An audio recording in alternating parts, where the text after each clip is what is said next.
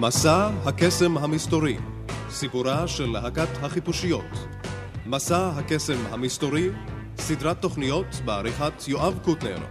והיום הפרק ה-42, איזו בושה, למרי ג'יין היה כאב במסיבה.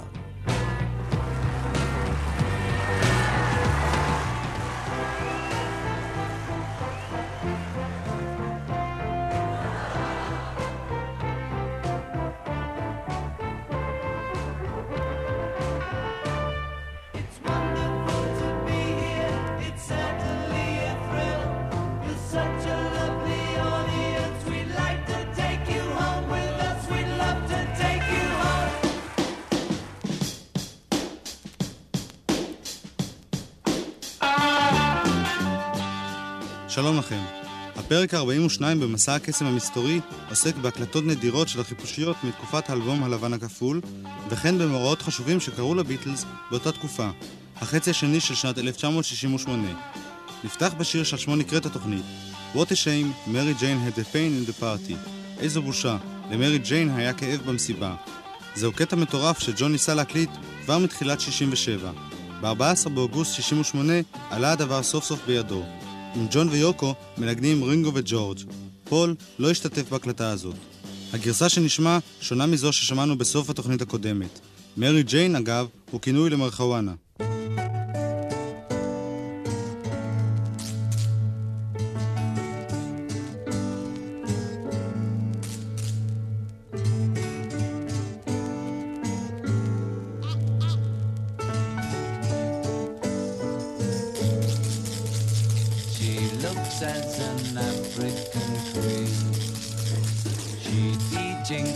I you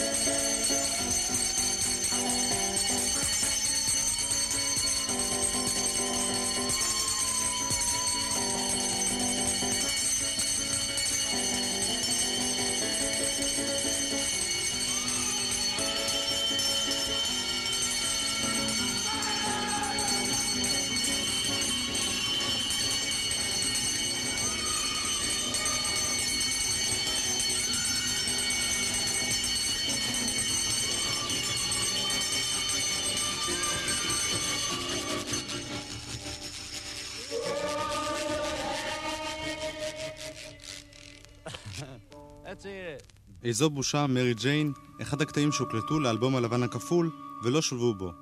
הקטע הזה הופיע בתקליטים לבנים רבים, והיו שמועות שעומד לצאת כתקליטון רשמי של הביטלס. גם הקטע שאנחנו שומעים עכשיו ברקע, הופיע בתקליטים לבנים לא חוקיים. כאן זוהי דוגמה לרמאות בתקליטים כאלה. היה ידוע שג'ורג' הריסון חיבר והקליט באותה תקופה שיר בשם "איני אשם", Not Guilty. מאחר שאף אחד לא ידע איך נשמע השיר הזה בדיוק, הרשו לעצמם מפיקי התקליטים הלא חוקיים לשלב בהם את הקטע שאנחנו שומעים ולקרוא לו "לא אשם". למעשה הקטע הזה לקוח מתקליט של אומן הסיטר רבי שנקר שג'ורג' הפיק. הקטע Not Guilty האמיתי התפרסם רק בשנת 1979 באלבום סולו של ג'ורג' הריסון. ההקלטה שנשמעה אומנם חדשה, אבל השיר הוא אותו שיר שכתב הריסון בשנת 1968 בימי הקלטות לאלבום הלבן הכפול. Not Guilty.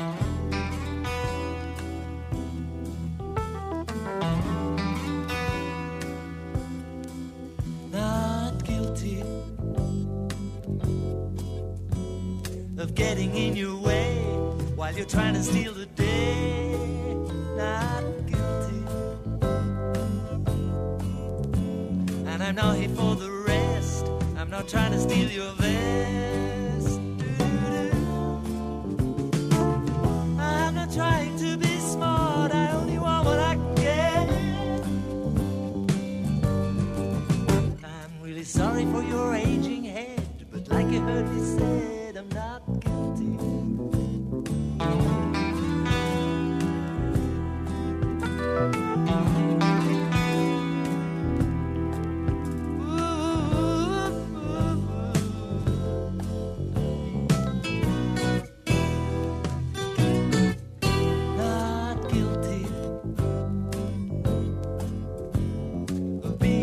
Street, getting underneath your feet. Not guilty. No use handing me a writ while I'm trying to do my bit. I don't expect to take your heart. I only want what I can get. I'm really sorry that you're underfed, but like you heard me said,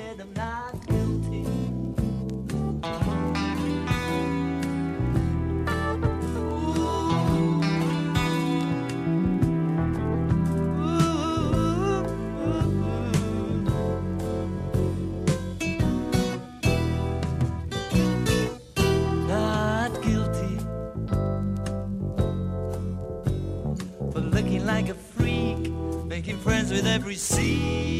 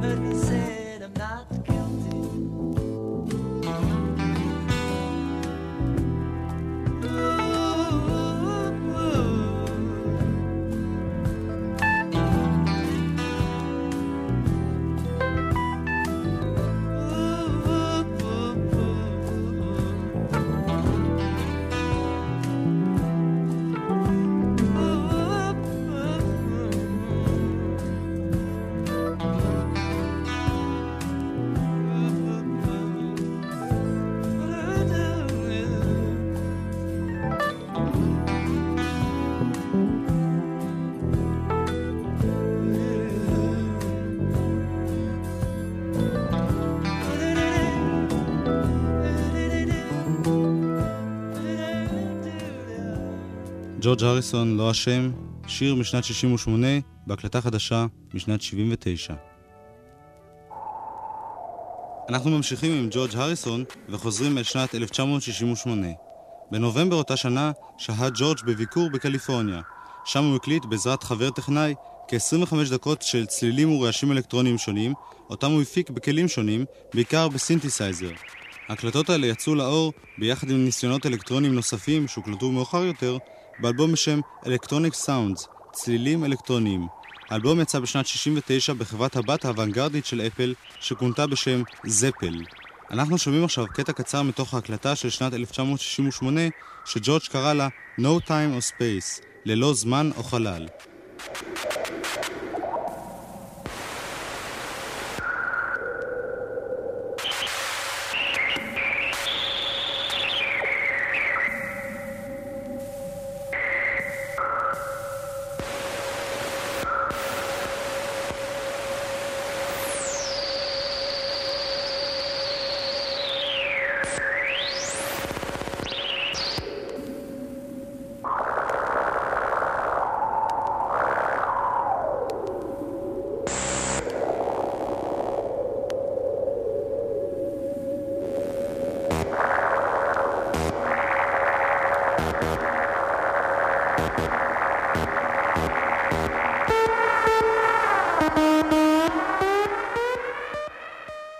ללא זמן או חלל, צלילים אלקטרוניים של ג'ורג' הריסון.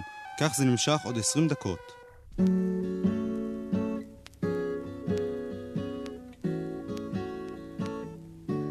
מג'ורג' הריסון אל פול מקארטני. גם פול כתב בתקופת האלבום הלבן הכפול שירים שלא נכללו בו. הקטע שאנחנו שומעים עכשיו למשל נקרא במקור Jubilee. אחר כך, כשפול הקליט אותו שוב לאלבום הסולו הראשון שלו, הוא הוסיף לו מילים וקרא לו ג'אנק, גרוטאות.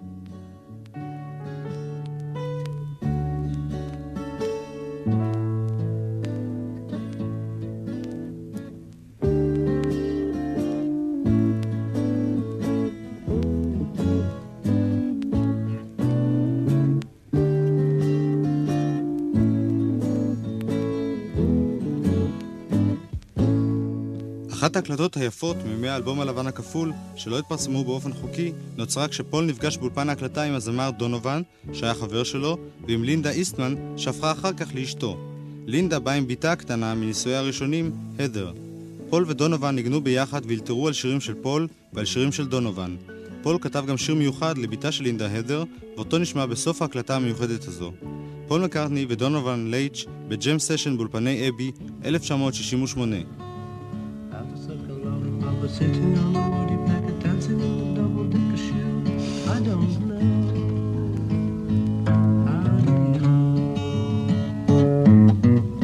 The of the papa sitting on a woody packet, dancing in a double decker shoe. I don't know.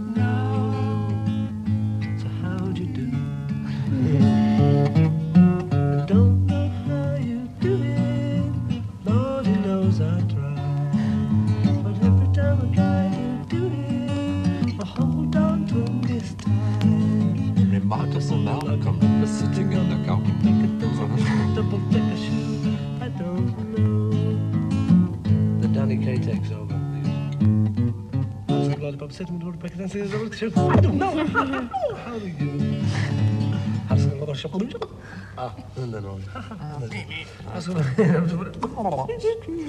I said.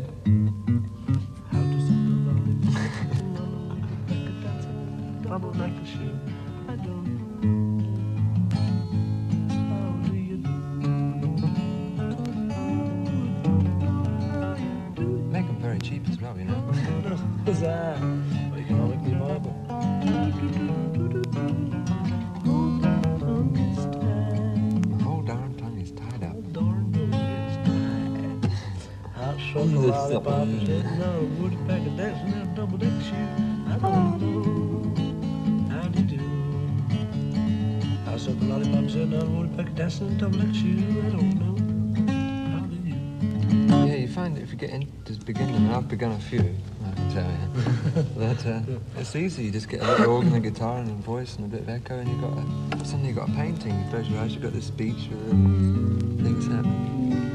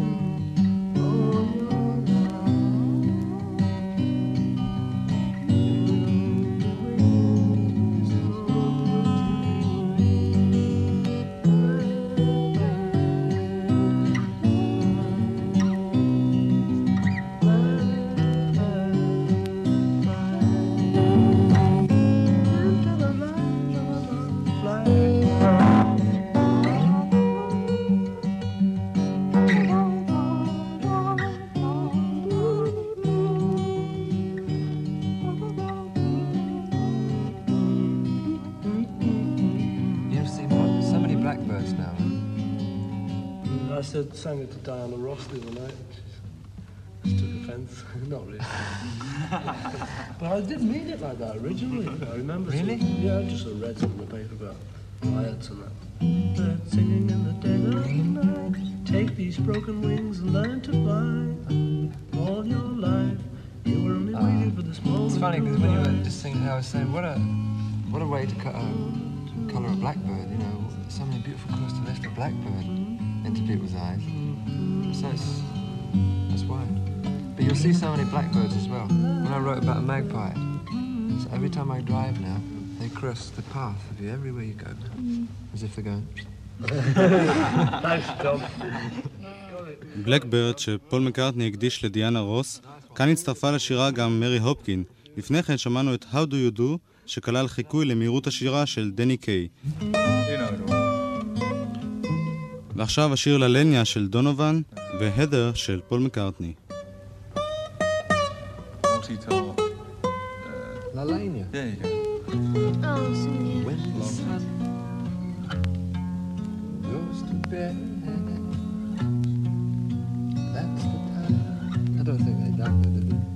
Oh, sing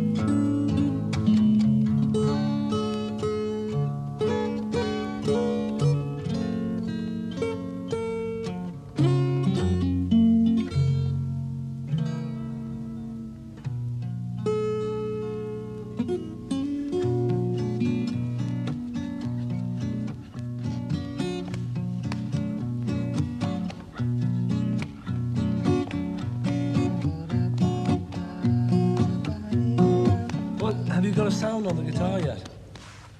What does it sound like?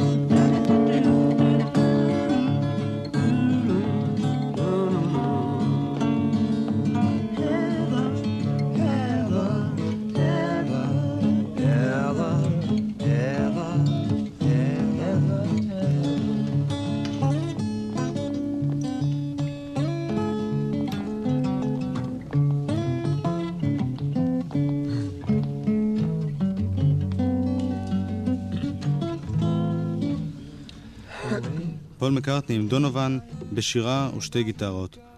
פול ליווה את דונובן גם בלהיט הענק שלו, שהוקלט בנובמבר 68.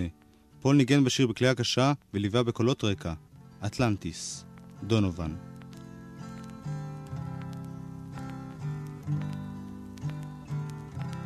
The continent of Atlantis was an island which lay before the great flood in the area we now call the Atlantic Ocean.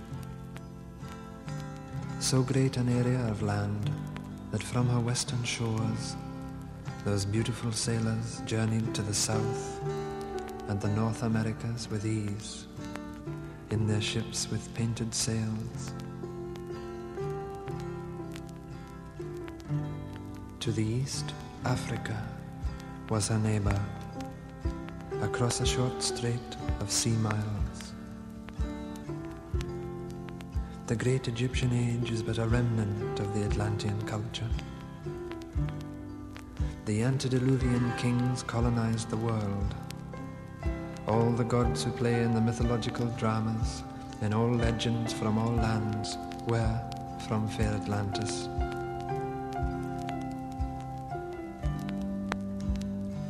Knowing her fate, Atlantis sent out ships to all corners of the earth. On board were the twelve the poet, the physician, the farmer, the scientist, the magician, and the other so called gods of our legends, though gods they were.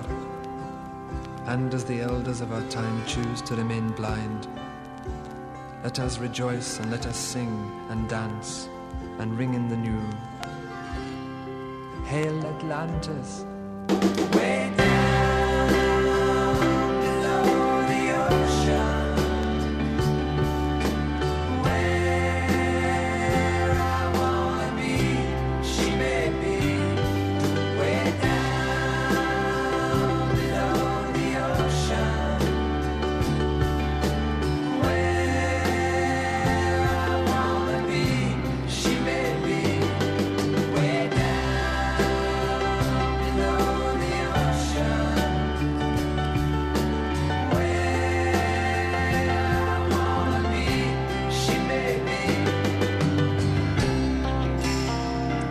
אטלנטיס של דונובן עם פול מקארטני בשירת קולות רקע ובליווי בכלי הקשה. מהמוזיקה המאוד מלודית ורכה של מקארטני, אנחנו עוברים למוזיקה הקשה של ג'ון לנון, או ליתר דיוק, לג'ון ויוקו, שהפכו בתקופה זאת לבלתי נפרדים.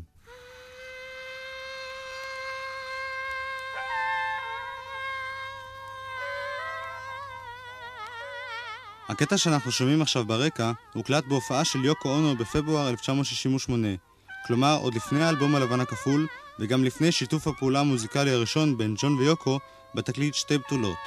כך נשמעה יוקו לפני שעבדה עם ג'ון, ואלה היו הצלילים וההשפעות שהיא הביאה למפגש שיצר את ג'ון ויוקו. סיפרתי באחת התוכניות הקודמות על הפעם הראשונה בה הביא ג'ון את יוקו לביתו ועל הלילה הראשון שלהם ביחד, בו יצרו את האלבום שתי בתולות. בתקופה זו ג'ון התלבט עדיין ביסוסים קשים אם לעזוב את סינתיה לטובת יוקו. ההחלטה להתגרש מסינתיה הפכה לסופית כשהתברר שיוקו בהיריון. ב-22 באוגוסט הגישה סינתיה תביעה נגד ג'ון על ניאוף. ב-8 באוקטובר היא קיבלה גט. היחסים בין ג'ון ויוקו היו הדוקים מאוד והפכו למפורסמים זמן רב לפני שג'ון התגרש. ב-18 באוקטובר נעצרו ג'ון ויוקו על החזקת סמים. העובדה שג'ון מחזיק ברשותו מרחואנה לא הייתה מפתיעה.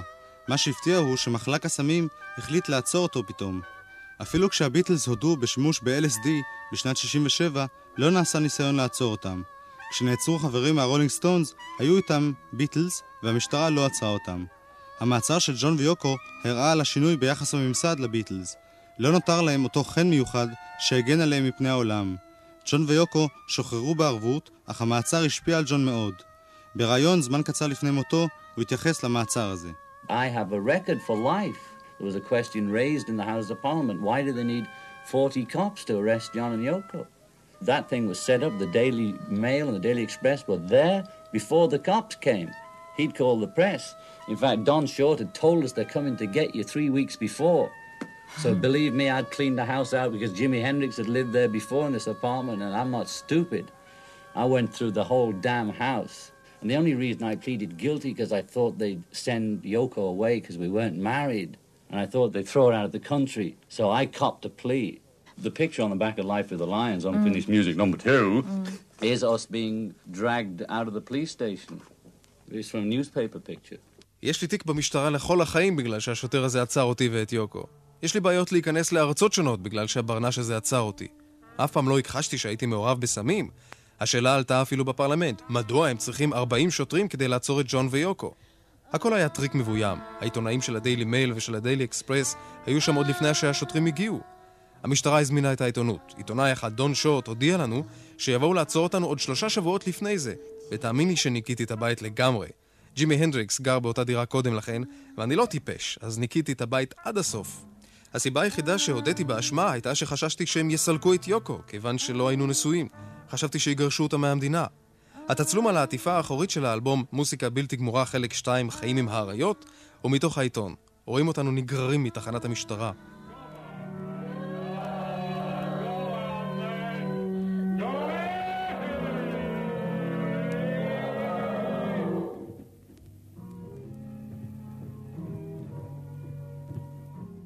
אנחנו שומעים עכשיו ברקע קטע מתוך האלבום מוזיקה בלתי גמורה חלק א', שתי בתולות, האלבום של ג'ון ויוקו שיצא בנובמבר 68 וחולל סערה בגלל עטיפתו. ג'ון ויוקו נראו בה ערומים לגמרי. משפט הסמים של ג'ון ויוקו נערך זמן קצר לאחר שהאלבום יצא, באווירה ציבורית עוינת. ג'ון הודה באשמה ונקנס ב-150 לירות סטרלינג. זמן קצר לאחר מכן הוא אמר על הנושא. I don't possess drugs, you know. I don't really bother with them much at all these days, actually. But if somebody offered me some at a party, I wouldn't. It'd depend how I felt. The same as if they offer me whiskey now. I don't drink either, but uh, depending on the situation, I might take pot, you know. But I would never carry it again. A because I don't want to go through that. B because I don't really want it. You know, the stuff was stuff that I'd had previously. I'd already dropped it in India. You know, I, and I'd taken it occasionally. You know, I take a drink occasionally. That bit. אני לא מחזיק סמים, אני לא מתעסק בזה עכשיו. אם מישהו מציע לי סם במסיבה, אני מתייחס לכך כמו אל וויסקי. תלוי במצב רוח. אני לא שותה ולא מחזיק סמים בגלל שאני לא רוצה לעבור את כל זה שוב, ובגלל שאני באמת כבר לא רוצה סמים. החומר שנמצא אז אצלי היה ישן. הפסקתי להשתמש בסמים עוד בהודו. לעתים רחוקות אני מעשן, כמו שלעתים אני שותה.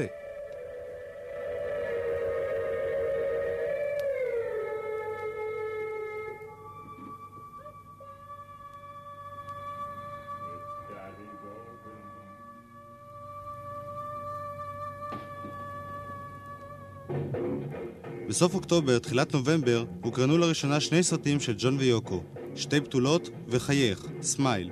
בתחילת נובמבר נכנסה יוקו אונו לבית החולים בגלל סיבוכים בהיריון שלה. ג'ון בא איתה וקיבל מיטה ליד מיטתה. כשהיה צריך לוותר על מיטתו למען חולה, שכב על הרצפה בשק שינה, ולא עזב את יוקו כל ימי שהותה בבית החולים. ג'ון ויוקו הנציחו את חוויית בית החולים שלהם בהקלטות שיצאו לאור בשנת 69 באלבום משותף. הקלטות כללו שיר שיוקו שרה וג'ון הקליט, וגם הקלטות בלתי מקובלות, למשל קטע שנקרא Baby's Heartbeat, ובו נשמעות דפיקות הלב של העובר. Okay, I'm ready. Well, let, yeah. but don't, don't record until I get her.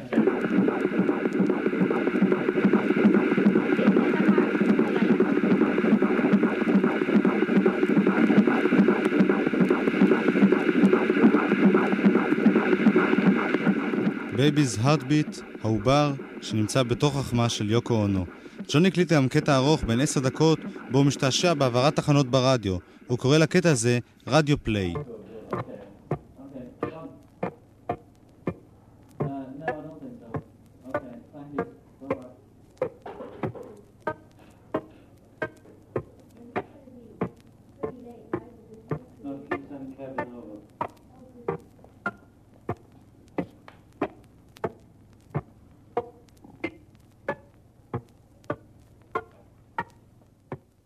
משחק רדיו של ג'ון לנון. הקטע הבא הוא שיר ממש. יוקו שרה שני קטעים מעיתונים שמתייחסים לג'ון לנון ולאלבום שתי בתולות. ג'ון שר ברקע קטע מעיתון המספר על מכירת מכונית הבנטלי שלו. מעניין שההתייחסות של ג'ון ויוקו לעבודתם המשותפת היא כאל חלק מיצירת הביטלס. יוקו שרה על האלבום שתי בתולות של הביטלס. הקטע נקרא No Bed for Beatle John, אין מיטה לג'ון הביטל.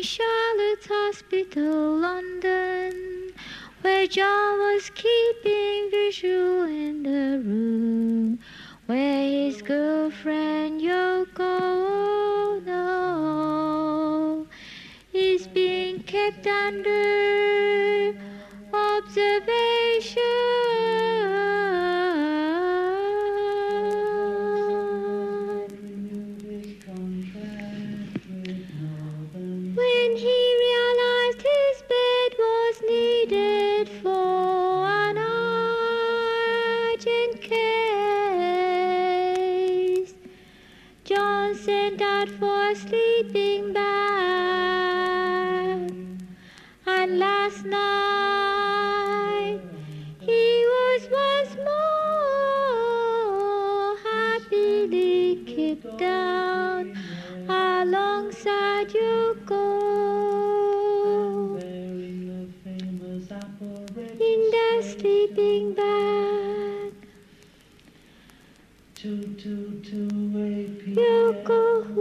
Expects a baby next February, remain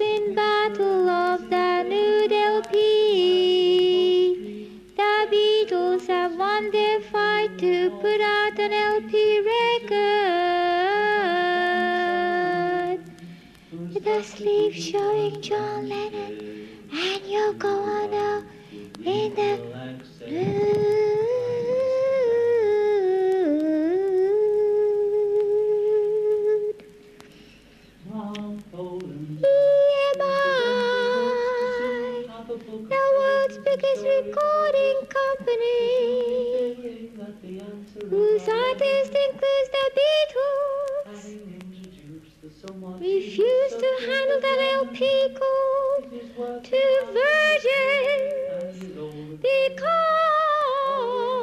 of the sleep. So did the group's American outlet,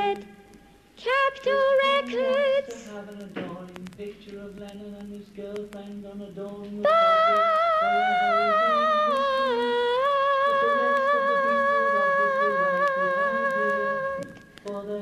record with its controversial sleeve will be released in both countries next month.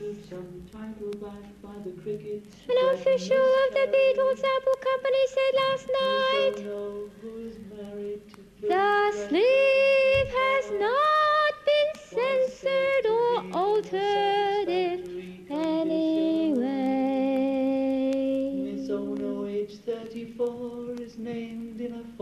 forthcoming defended divorce suite between Cynthia Lennon and Mr. Lennon's wife.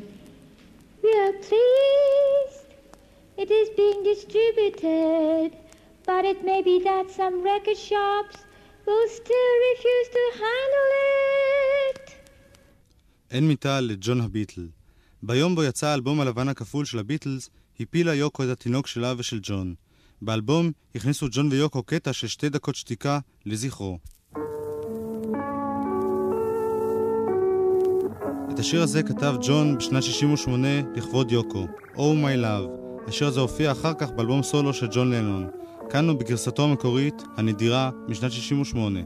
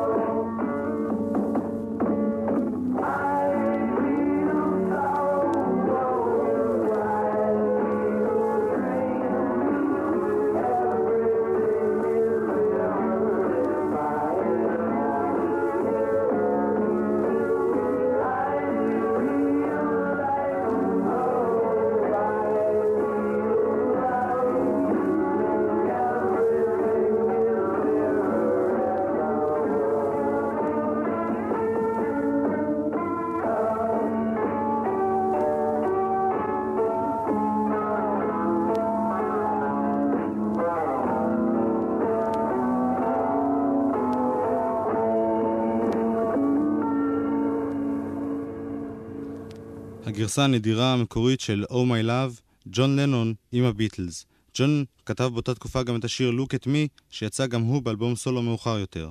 ב-11 בדצמבר 1968 השתתפו ג'ון ויוקו, ללא הביטלס, במופע שארגנו אבנים המתגלגלות תחת הכותרת קרקס הרוקנרול הגדול, The Great Rock'n'Roll Circus. המופע הוסרט, אך לא הושלם מעולם. נשמע עכשיו את ההקלטה הנדירה בה ג'ון שר עם יוקו ועם אריק קלפטון, ריק רץ', מיק ג'גר, קיט ריצ'ארד ומיץ' מיטשל, בפעם הראשונה בהופעה חיה ללא הביטלס. הוא שר את "Yer Blues".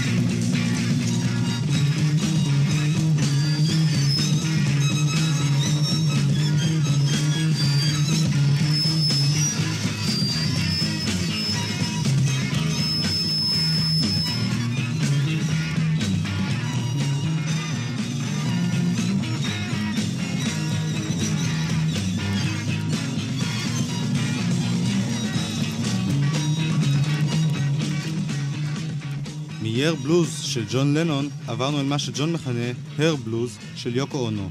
ג'ון נזכר בקטע הזה. Yeah, Blues, yeah, the Rolling Stones show. John and Yoko appeared on that show too. There's a film of it, but of course Mick never put it out because whatever. And there was me, Eric Clapton, Keith Richard on bass. I can't remember the drummer. And I did Yeah Blues, and then Yoko came on and did her blues, you know. and there was some crazy violinist. Actually, the first time I performed without the Beatles for years was the Rock and Roll Circus, and it was great to be on stage with Eric and Keith Richard and, and a different noise coming out behind me, even though I was still singing and playing the same style. It was just great experience. I thought, wow, it's fun with other people, you know. את Year Blues ביצענו במופע של האבנים המתגלגלות. ג'ון ויוקו הופיעו בשואו הזה. המופע הוסרט, אבל לא יצא החוצה. ניגעתי עם אריק קלפטון, כית ריצ'רד בבאס, אני לא זוכר מי היה מתופף. אני עשיתי את Year Blues, ואחר כך יוקו עשתה את הבלוז שלה, והיה שם איזה כנר מטורף. למעשה, הפעם הראשונה שהופעתי ללא הביטלס לאחר שנים, הייתה בקרקס הרוקנרול, וזה היה כיף להיות על הבמה עם אריק וכית ריצ'רד, וצלילים אחרים באים מאחוריי, למרות שניגנתי ושרתי באותו סגנון. זו הייתה פשוט חוויה גדולה. חשבתי, זה כיף עם אנשים אחרים. ההופעה הזאת של ג'ון ויוקו מסמלת אולי יותר מכל דבר אחר שקרה ב-1968 את תחילת הסוף של הביטלס. ג'ון הרגיש כיף לנגן עם אמנים אחרים. אבל באותה תקופה איש לא ידע זאת. אף אחד מחברי הביטלס עצמם לא היה מוכן להודות בכך שהסוף קרוב. הנה קטעים מראיון שנערך עם רינגו סטאר בדצמבר 1968 על ידי העיתונאי דיוויד ויג. You know, there's that famous old saying, you always hurt the one you love. And we all love each other, and we all know that, but we still sort of hurt each other occasionally, you know, where we just misunderstand each other. And we go off, you know, and it builds up to something bigger than it ever was. And then we have to come down to it and get it over with, you know, sort it out. And so we're still really very close people. We'll never go, oh, I can't say never, but I mean, we won't go our separate ways after this album. And we'll always be tied up with each other in some way. You know, because we've signed a lot of papers. Says we stay together for 20 years or something. כמו שאומר הפתגם, אתה מכאיב תמיד לזה שאתה אוהב. אנחנו אוהבים אחד את השני, וכולנו יודעים זאת, ולמרות זאת אנחנו פוגעים זה בזה. לפעמים לא מבינים אחד את השני. הדבר מגיע לריבים גדולים ואנחנו צריכים להתגבר עליהם. אנחנו עדיין אנשים קרובים מאוד. לא ניפרד ממש לעולם, או לפחות לא אחרי האלבום הזה. תמיד נהיה קשורים זה לזה בצורה כלשהי, בגלל שחתמנו על הרבה מסמכים לפיהם נהיה ביחד עוד 20 שנה בערך. האם נכונה הדעה שהפופולריות שלכם הולכת וקטנה? נשאל רינגו. But I still think we're very popular. It's just a, you know, we're men now, you know, we're a bit older than those lads that started out. And we've got a lot of things to do, you know. And you, you've got to do a few of them. It doesn't matter, you know, what, what people say. You can't live all your life by what they want. You know, we can't go on forever as four clean little mop tops playing She Loves You. אני חושב שאנחנו עדיין מאוד פופולריים, אלא שאנחנו גברים עכשיו. אנחנו קצת יותר מבוגרים מהבחורים שהתחילו את כל העסק. יש לנו הרבה דברים לעשות, ולא תמיד אפשר להתחשב במה שאנשים אומרים על כך. אתה לא יכול לחיות את כל חייך לפי מה שאנשים חושבים עליך. אנחנו לא יכולים להמשיך ולהיות כל החיים ארבעת הבחורים הקטנים והנחמדים ששרים She Loves You. הביטלס לעולם לא ישובו להיות ארבעת הבחורים הנחמדים ששרים She Loves You. סוף 1968. רינגו, פול, ג'ורג', ג'ון ויוקו.